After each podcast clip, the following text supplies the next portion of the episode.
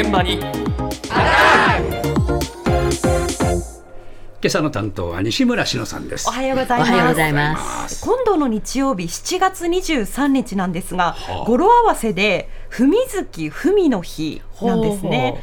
ほうほう。あ。この日、あの手紙に。水木ふみの日。はい、7月がまあ文月。で23、23ということで文の日ということなんですが、無理やりこじこじつけてるな。あのこの日どういう日かというと手紙に親しんでもらおうと1979年に当時の郵政省が制定したもので全国でいろんなイベントが行われるんですね。すはい、ただ日本郵便が昨年度引き受けた郵便物およそ144億通ということでこれ21年連続で減っているそうなんです。では街の皆さんは最近手紙を書いているか聞いてみました。1年ぐらい書いてないかな。移動して遠くに行く人に対してお別れと言いましょうか。えそういう手紙を書きました。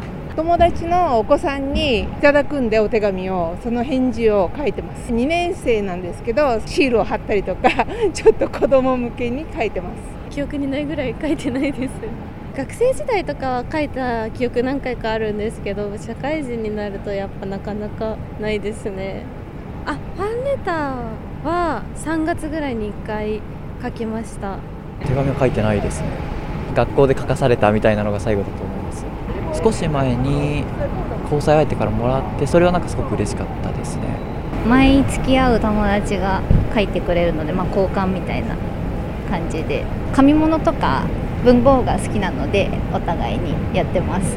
手書きなのでその人の個性が出たりとかやっぱりあったかみがあったりとか形に残るのがいいなとは思いますね。おーまあやっぱり手紙を書く機会が減ってきたか減な、ね。そうなんですよね。ねえ。どうしてもね、今、携帯ですとか SNS で簡単にやり取りできますので、ええ。手紙を書く機会、なかなかないという人が多かったんですが、武郎さん、やすこさんはお手紙書かれてますか？割と私はハガキなんかは書きます、ね、僕もね書きますね。僕はねあのはがきよりもやっぱりねあの便箋に書くね。素敵ですね。っていうのはねあの山形雄一郎さん、はいはい。ここの番組のコメンテーター、あの人がね万年筆をねそうでした。詳しい人だったでしょ？そそのかされてね。いろいろ万年筆僕手にして。いいですねあ万年筆ででこのやっぱ万年筆。で書くっていう習慣ができてから手紙をね書くようになりましたけどそれでもまあ昔に比べるとそりゃそうですねだかなそうですよね。ただあの便箋に書くという武郎さんにぜひ聞いていただきたいんですけれども、手紙を書く楽しさを味わえる喫茶店が今人気を集めているそうなんですあそうなの？はいええ。世田谷区共同にあります便箋喫茶の店長 谷川いろはさんのお話です。喫茶店を利用していただいたお客様が当店にある便箋封筒だとか文房具マスキングテープシールだとかを自由に使っていただけるっていうお店になっております。便箋が3枚と封筒が1枚が自由に使っていいっていうものになっておりまして便箋は40種類ぐらいは常にお出ししております。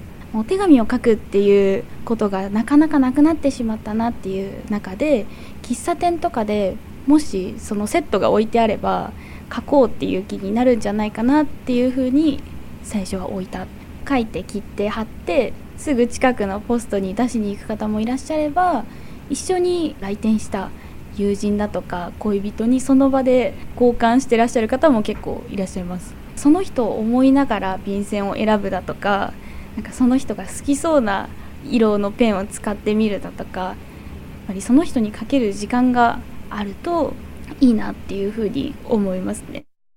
そう、えー手紙の書ける喫茶店ってね、いいですよね。ね珍しいうん珍しいよね。えあのライターさんたち各仕事に関わっていた方たちが中心となってええ。2年くらい前にオープンしたそうなんですけれども、あそうですか。あの取材にお邪魔して店に入るとですね昔ながらの落ち着いた喫茶店の雰囲気で、あのたくさんの文房具と便箋がずらっと並んでいたんですね。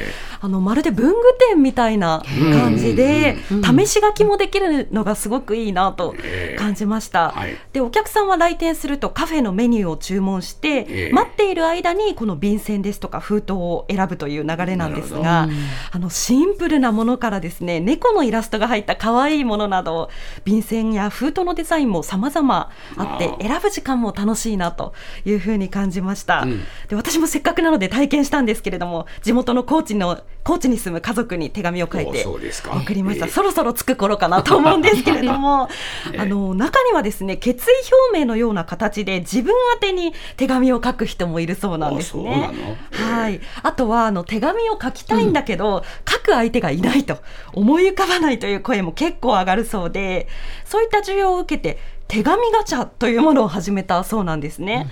これあの誰に届くかわからないものの誰か宛てに手紙を書いてもらってそれを読みたい人がガチャガチャを引くと誰かに届くというものでこれも結構人気だそうなんです。あそうですかはい、便箋喫茶に来ていたお客さんに話を伺いました。画期的だなって思いますね今日一緒に来ている友達に書こうかなって思いますね字の形とかオリジナリティが出せるのって手紙だからこそかなって思いますね。デジタルの文字じゃちょっと恥ずかしいことも自分の字で書くとあいいかもって思えたりするのかなって思います。初めてです。手紙が好きで誰かが書いた手紙を読めるっていうこれ目当てに来ました。人生の先輩からの手紙でドキドキしました。でもなんか絶対出会うことない人と出会えるの楽しいなって思います今手紙の文化どんどん薄れてるので素敵だなって思いますね。でもこの文化がずっと残っていけばいいなって思いますよね。